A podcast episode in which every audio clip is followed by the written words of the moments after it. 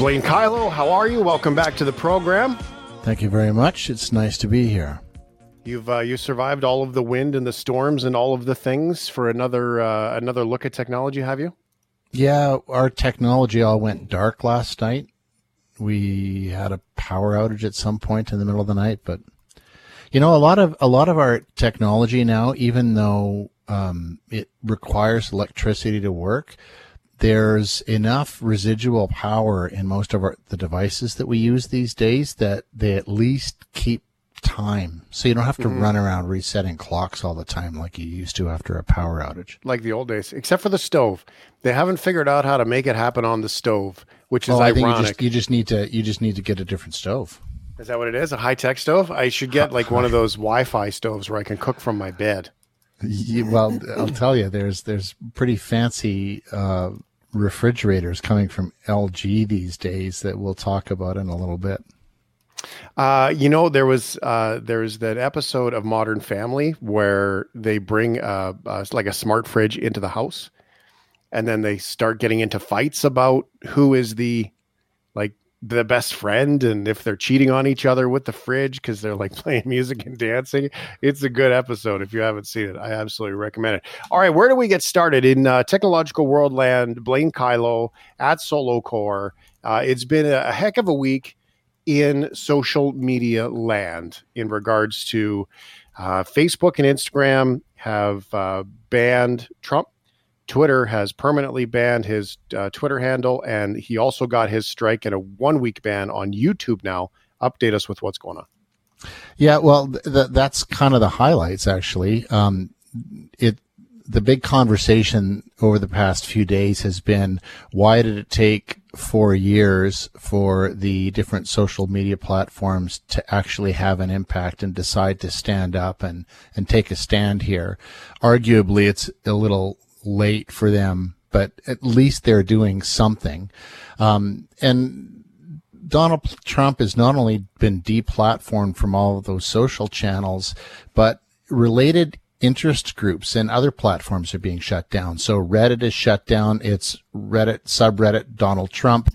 PayPal and Shopify have stopped providing services to Trump related organizations. And so nobody can sell their stuff. Um, Trump can't actually process payments for his campaign right now because Stripe, which had been processing payments, has canceled that account.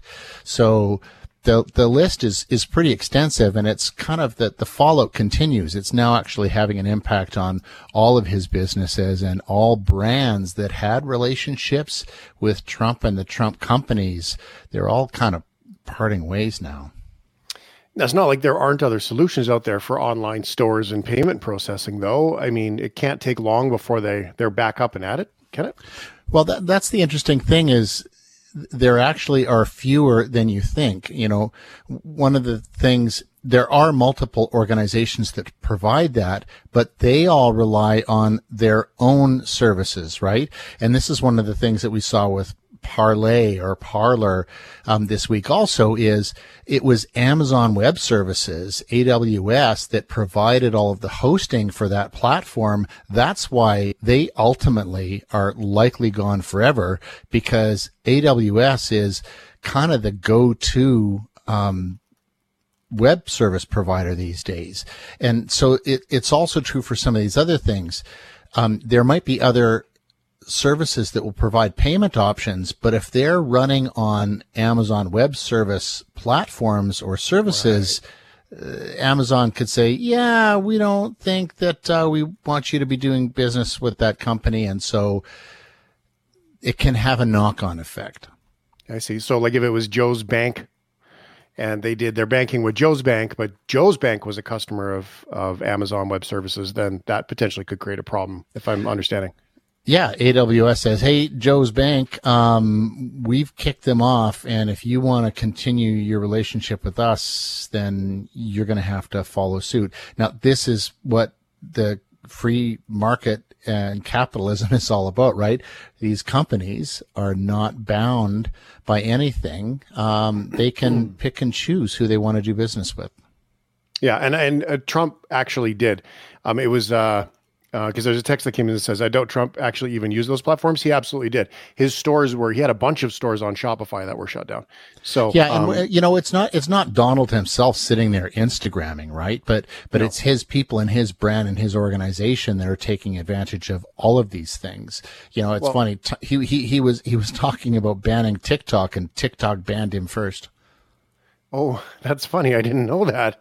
Um, well, I mean, and to, to the point of, of, I mean, you have to imagine the, the business reach of this guy. It's like 500 companies, right? You know, and, and most of those are just holding this and holding that, but there's a whole bunch out there. And if you think about some of the things that he's done in the past, he had Donald Trump ties. He had Donald Trump steaks. He's had all kinds of retail based products. And even if you imagine selling ties alone online, then that would be a good example of of just some of the more simple things uh, that would be affected by that. And if you look at his golf courses and hotels, this is where it would get really interesting because hotel booking systems and um, reservation systems, payment systems for some of the hotels, I imagine has become conversation um, like for the, the Trump hotels. Yeah, a lot of the hotels actually he doesn't even own. He just licenses licenses the name, name, to them. So you know we'll see. It happened in Vancouver. There was a Trump building, and as he got elected, it, lots of people in Vancouver were like, "Well, maybe you shouldn't actually keep that." They did keep the brand for a while, but uh, I, I believe that it's now gone, and the Trump name has been removed from that building. Now, we did talk about Parler here on the show, um, so we don't need to dig into it too much, but I am curious about your perspective on Parler as a social platform and the fact that uh, Amazon has also uh, kicked it to the curb. Well, I, what what I have been listening to a lot over the past few days and reading is I'm I'm really not sure whether deplatforming is a good or a bad thing. It kind of depends on who you talk to, and so that's really what I think is the interesting story here. Is um, the especially the extreme militia right wingers that were a part of Parler um, that are now being forced underground because they don't have this platform. My sense is is that that's good because they're going to find a way to connect and communicate anyway. But because they're not on something that's really simple and easy to use, they can't recruit from the general public the way that they could when they had access to Twitter and Facebook and Parler and all these other things. Where the there is a problem, I think, is it's certainly a problem for law enforcement because it's harder to track what's going on when you don't have easy access to those conversations. It, it, was, it was ridiculously easy for law enforcement to actually tap in to what was going on on Facebook and Twitter. And while it didn't seem like they were paying attention and they certainly didn't come up with a good enough response in, in Washington the other day, law enforcement and the FBI are paying attention to what's going on in these channels. And if those conversations aren't happening, their job becomes harder because they now have to try and find a way to get into those communities in some of these other services like Telegraph and, um, Telegraph in particular, where it's all encrypted. And so people actually have private conversations. That's one of the most ridiculous things about that's been revealed about Parler over the past few days is it turns out that they, they put that thing together so terribly that in fact, nothing was actually encrypted. All of that information was widely available. And in fact, web archivists have downloaded almost all of the Parler database before it went down because they, the developers, it was just so poorly done. They were able to just run scripts and actually download posts, images, videos, and all of that is tied to user information. So anybody who was on Parler, if you think that you were on there anonymously, you weren't. Wow, that's remarkable. Um, and to, I always call it hooliganism. To your point of that, you know, it's easy to catch the hooligans because they don't know how to hide their tracks, and the real pros are hiding their tracks anyway. Um, with what's going on. So it'll be interesting to see what happens. Okay, CES 2021. Let's start for everyone who's not electronically uh, geekery and explain CES and how it's digital this year.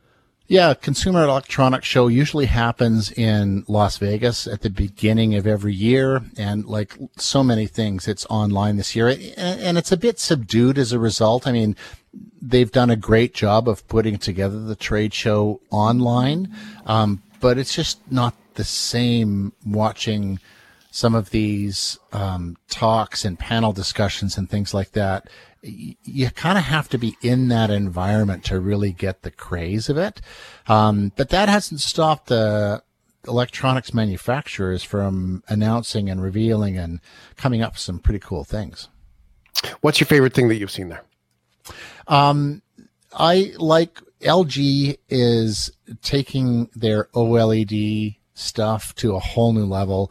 They've got an 83 inch model of the the new th- this last year it was the CX or the C10 and the BX B10 and they've um, incremented the model numbers now to one. So it's B1, C1, G1, and Z1.